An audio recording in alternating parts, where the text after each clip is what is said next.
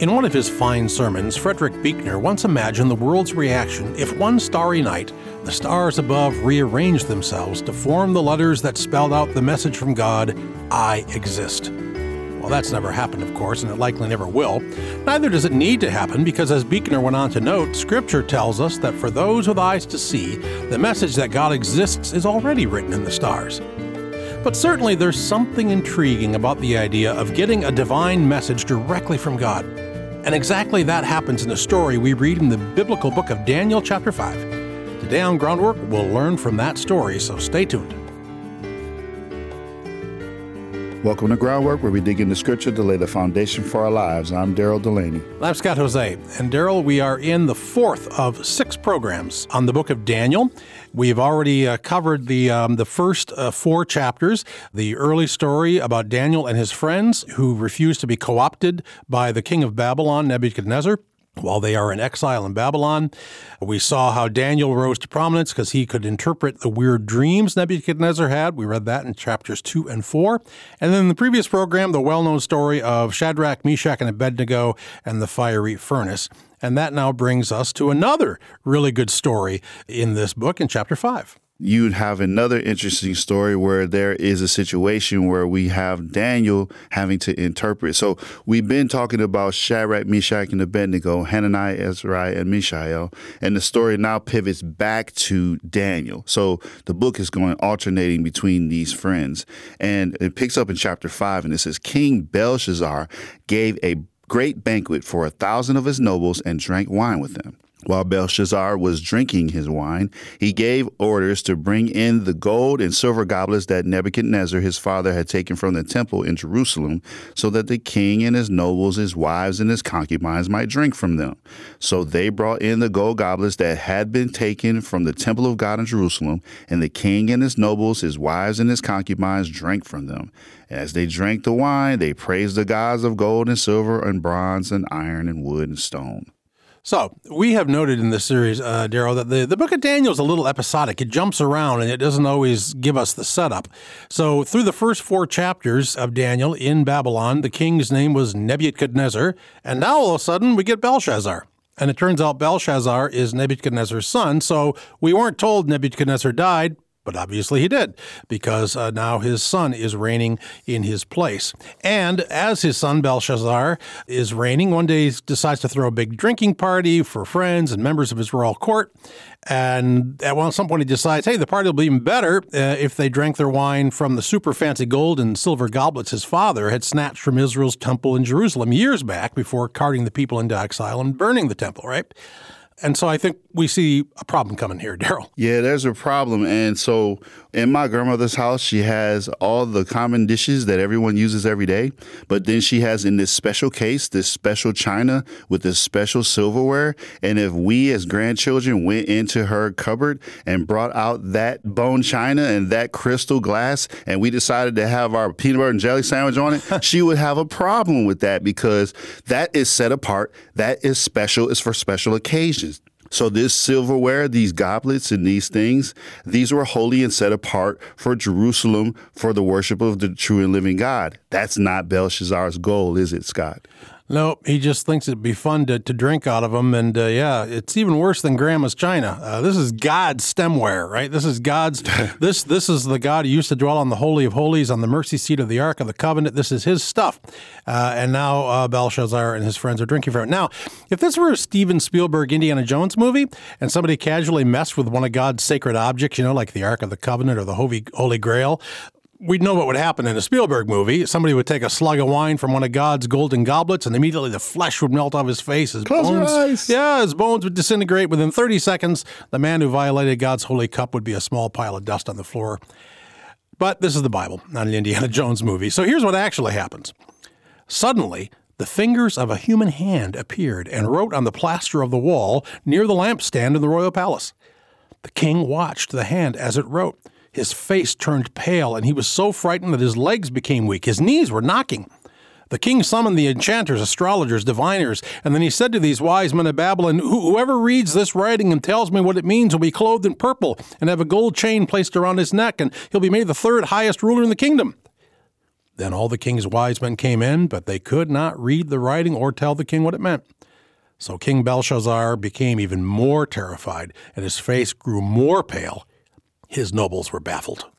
Uh, so we don't see the stuff that you just talked about in Indiana Jones movies, but we do see a pretty interesting thing happening with a hand appearing and writing on the wall. I don't think that's ever happened in uh, the history of scripture or ever happened again this situation where mm. there's words written out on the wall and it makes a very important point that there's something that God is doing to grab the attention of this king and everyone in the room because not just he sees it, but everyone sees it and and are terrified, absolutely terrified, and probably you know you, you can sort of see the scene. I would imagine that as Belshazzar you know looks at this disembodied hand and finger carving into the plaster of the palace walls, I would imagine he kind of wiped his eyes, blinked a few times, like whoa, I've had a little more wine than I thought. Uh, I'm hallucinating here. I'm seeing things here. So he wipes his eyes, blinks, looks again. No, it's still there. He looks around the room. Everybody's staring at the same thing can't have a group hallucination. So everybody is seeing something that's actually happening. And you love the description. I mean, you know, knees knocking, right? I mean, that's sort of a, a standard way to, to convey terror. You know, if your knee, if you're so scared that, that your legs are shaking, your knees are knocking against each other, he gets white as a sheet, as the saying goes. And then when the uh, the nobles and the the astrologers and the diviners, when they can't read a thing, we're told he gets paler yet. This man is terrified. Yeah, he is literally knocking in his boots at that moment. The writer is the one who hints that there's a problem because he says these goblets, these glasses, mm. these drinks, these are from the ones that came to be worshiping the true and living God. They came from Jerusalem. And so we see that this isn't King Belshazzar's goal to be the one who worships the true and living God. He's worshiping false gods and he's defiling the true and living God's sacred things. Exactly. And it, it's interesting the text says they didn't they not only drank from gold and silver goblets, while they did, they praised the gods of gold, silver, bronze, and iron. In other words, they praised false gods. They they used the goblet of Yahweh, the God of Israel, to raise a glass or make a toast to false gods. And so what happens next? Well, the real God puts in an appearance, right? I mean, you, just got to kind of love how uh, the irony of this and how well written this story is, Daryl. We just keep moving, boom, boom, boom, boom. And so we go from praising false gods and, and lifting the holy goblet of Yahweh to raise a toast to the God of bronze and the God of iron. And now all of a sudden a hand shows up that says, mm they, they aren't gods. I am. And so we don't get skin melting off anybody's face, but the crime of using God's stuff is not going to go unnoticed or unpunished. And in fact, we'll get to that in just a moment, so stay tuned. What does it mean to be a Christian and a fan of movies, music, television, and video games? I'm Josh Larsen, editor of ThinkChristian.net and host of the Think Christian podcast. I invite you to join us for faith filled reflections on pop culture. Visit us at thinkchristian.net or search for the Think Christian podcast, where we'll be talking about what it means to be a follower of Christ, even in the playful moments of our lives.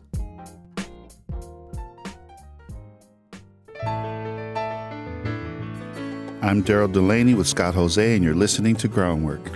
We're in Daniel chapter 5, and we saw just a minute ago in this story of the handwriting on the wall that none of the king's highly touted magicians and wise guys and astrologers, uh, they're the same ones who couldn't interpret Belshazzar's father's weird dreams in chapters 2 and 4. And now, again, in Daniel 5, these same types of people are brought in to interpret what's going on with the hand and what it's writing. But instead, we read in Daniel 5 9, his nobles were baffled. And if all the color hadn't already drained from Belshazzar's face, it drains all the way gone when that happens. So whatever party vibe they had before, whatever uh, excitement, party's cool, over, dude. It's all over. This is the party crasher. This writing on the wall, and the fact that his astrologers could not interpret it. But thankfully for him, he had a wife who kind of understood some things and remembered something. So let's read in verse ten where she says. So the queen, hearing the voices of the king and his nobles, came into the banquet hall. May the king live forever, she said. Don't be alarmed. Don't look so pale. There is a man in your kingdom who has the spirit of the holy gods in him. In the time of your father, he was found to have insight and intelligence and wisdom like that of the gods. Your father, King Nebuchadnezzar, appointed him chief of the magicians, enchanters, astrologers, and diviners. He did this because Daniel, whom the king called Belteshazzar, was found to have a keen mind and knowledge and understanding, and also the ability to interpret dreams, explain riddles, and solve difficult problems. Call for Daniel, and he'll tell you what the writing means. Wise woman who remembers something that, for whatever the reason, Belshazzar uh, was not remembering. Belshazzar, the king, now in this chapter, uh, didn't tumble to calling Daniel himself. He certainly should have known the stories to which his wife alludes here. So finally, uh, Belshazzar is going to call the one with the Babylonian name of Belteshazzar. Uh, we know him by his uh, Hebrew name, Daniel, which is a good thing because Belshazzar, Belteshazzar, I don't want to keep saying those back and forth. Uh, so we'll just keep calling Daniel with his Hebrew name of Daniel. So Daniel is going to arrive here in the fifth chapter. So we're going to pick up the action here at verse 18, and we'll streamline a little bit through verse 23. Your Majesty, the Most High God gave your father Nebuchadnezzar sovereignty and greatness and glory and splendor. But when his heart became arrogant and hardened with pride, he was deposed from his royal throne and stripped of his glory. He was driven away from people and given the mind of an animal. He lived with the wild donkeys and ate grass like an ox, and his body was drenched with the dew of heaven, until he acknowledged that the Most High God is sovereign over all kingdoms on earth and sets over them anyone he wishes. But you, Belshazzar, his son, have not humbled yourself, though you knew all this. Instead, you've set yourself up against the Lord of heaven. You had the goblets from his temple brought to you, and you and your nobles, your wives, and your concubines drank wine from them. You praised the gods of silver, gold, bronze, iron, wood, stone, which cannot see or hear or understand. But you did not honor the God who holds in his hand your life and all your ways you gotta love this guy, Scott, uh, because I mean, how does he even know this? For it's not people that are bringing him notes or emails or briefing him on what happened. He knows what happened, but then when you call in Daniel, Daniel's gonna make sure that you do get what you asked for, but you're going to have to hear what he has to mm-hmm. say first. Um, you gave me the floor. I'm going to tell you a little bit of what's going on. And he actually schools Belshazzar in the things that have happened before and how he's followed his father's footsteps, unfortunately. Right. This is a great example of someone speaking truth to power. And it happens a lot in the Bible. You know, I mean, all through history, men and women, people like Belshazzar or his father Nebuchadnezzar or Pharaoh in Egypt, people set themselves up to be, you know, masters of the universe, top of the heap, king of the hill, a person greater than whom none can be conceived, right? But then somebody, maybe a Moses, an Elijah, an Esther, an Isaiah, a Micah, and here a Daniel. Somebody comes to speak truth to power, to set the record straight and say who really is who in the universe. So, just because you think you're in control, Belshazzar, let me remind you that there is a God in heaven who is higher than you that actually gave your father the ability to be in power because he's sovereign and he's controlling everything.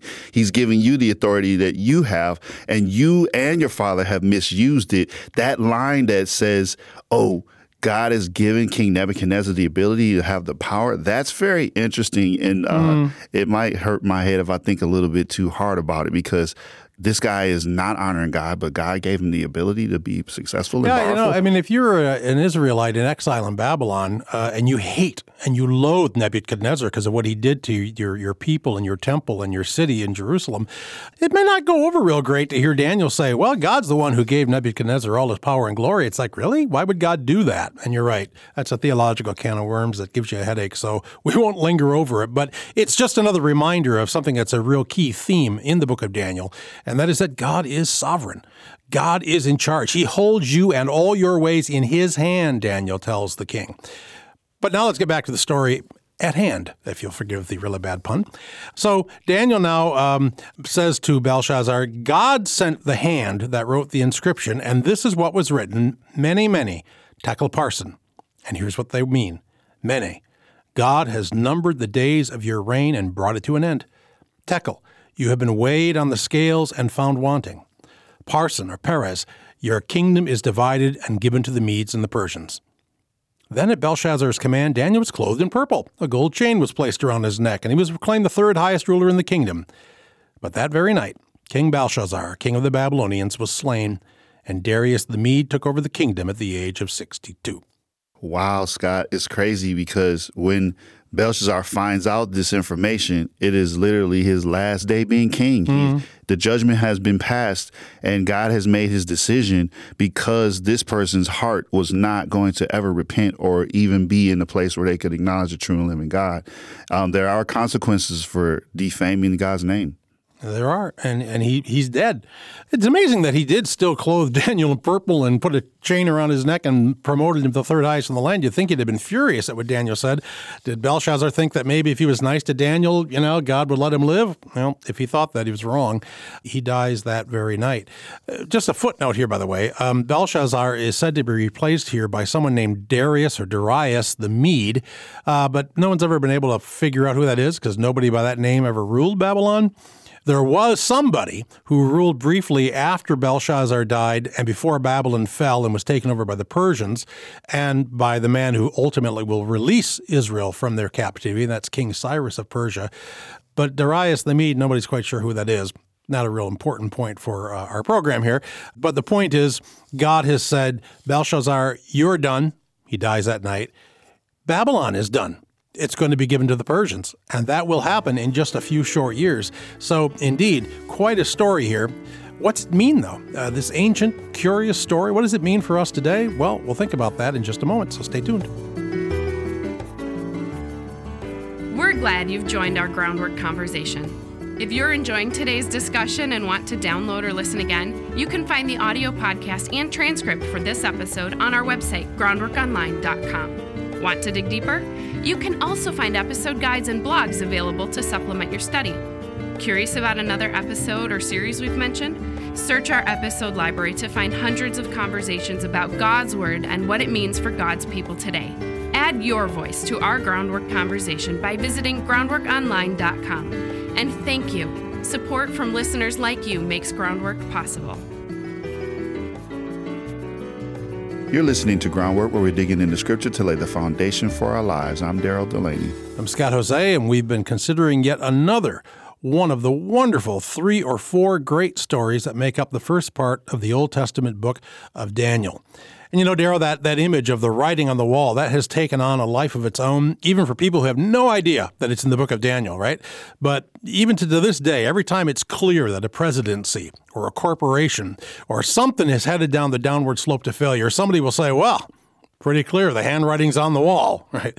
When the writing is on the wall, it's never a good thing even though we've never experienced literal writing on the wall, we have this story to help teach us things. And so we're trying to figure out what practically can we get from this story to help us learn. I think one of the things is we said that, you know, Belshazzar called for the holy vessels, the holy goblets from God's temple in Jerusalem, and used them to have a party. He thought he could drink out of those goblets with no consequences accruing to him. He, he was going to get away with it because there's nobody higher than me in the universe, Belshazzar figured, right? What it reminds me of is sort of Cause and effect. Uh, actions have, have consequences. It's something we, we read about in Galatians 6. The Apostle Paul wrote in Galatians 6, verse 7 Do not be deceived. God cannot be mocked. A man reaps what he sows. Whoever sows to please their flesh, from the flesh they will reap destruction. Whoever sows to please the Spirit, from the Spirit will reap eternal life. Let us not become weary in doing good, for at the proper time we will reap a harvest if we do not give up. Therefore, as we have opportunity, let us do good to all people, especially to those who belong to the family of believers. God is not mocked. We reap what we sow.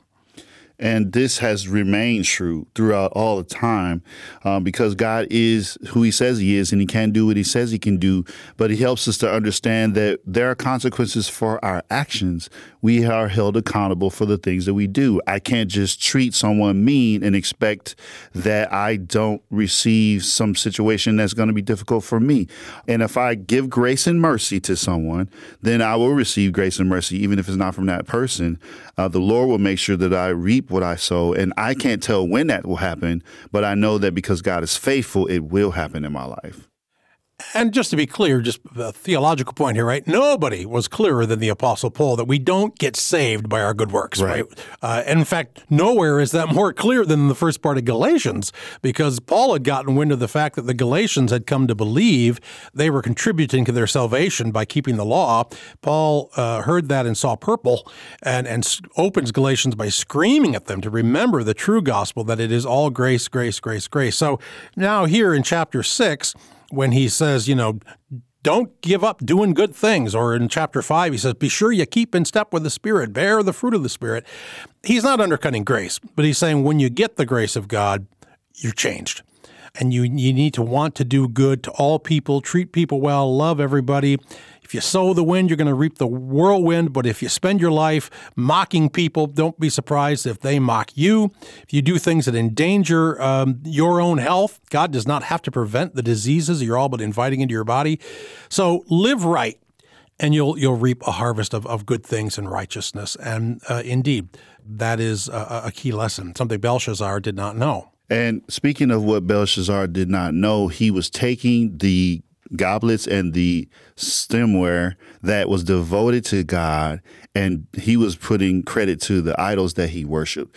And so, if we think about how the scripture tells us that we are the temple of God in mm-hmm. the New mm-hmm. Testament, that we're not supposed to offer our bodies and our members to these things that are evil or defiling to God. We are now the stemware. We are now the instruments. We are now the vessels that God wants to use and get the glory out of. So we also need to be careful how we live. Paul makes that clear in Romans and plenty of other places and 1 Corinthians 3, right? Paul writes, By the grace God has given me, I laid a foundation as a wise builder, and someone else is building on it. But each one should build with care. For no one can lay any foundation other than the one already laid, which is Jesus Christ. If anyone builds on this foundation using gold, silver, costly stones, wood, hay, or straw, their work will be shown for what it is, because the day will bring it to light. It will be revealed with fire, and the fire will test the quality of each person's work. If what has been built survives, the builder will receive a reward. If it is burned up, the builder will suffer loss, but yet will be saved, even though only as one escaping through the flames. Sounds like our previous program. But Paul is saying Jesus is the foundation, and we are called to build on that. To build as well as we can. Even if we don't build great, okay, you'll survive by grace, but try to build on the foundation of Jesus and, and live every minute of your life like you believe that that's what you're doing. I can't ignore it too in that scripture you just read that it said if you build on any other foundation using gold and silver and costly stones, this is exactly what Belshazzar was worshiping. Mm-hmm. He was worshiping the God of the gold and silver and costly stones. And that was burned up. That will be burned up at the end of time because mm-hmm. it is not the thing that is the foundation. Christ is the firm foundation. And we have songs and worship songs and things that help us to remind us of that.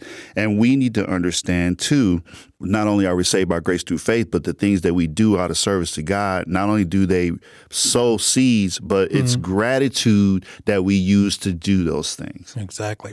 You know, we opened the program with the idea of what would happen if God wrote a message in the stars to say, I exist, right? And, uh, you know, if that happened, would it lead to universal conversion? Um, or, you know, would atheism, and agnosticism instantly go extinct? Probably not, actually. Uh, at least those things have never gone extinct despite all the other witnesses and evidence and testimony right. to the existence of God.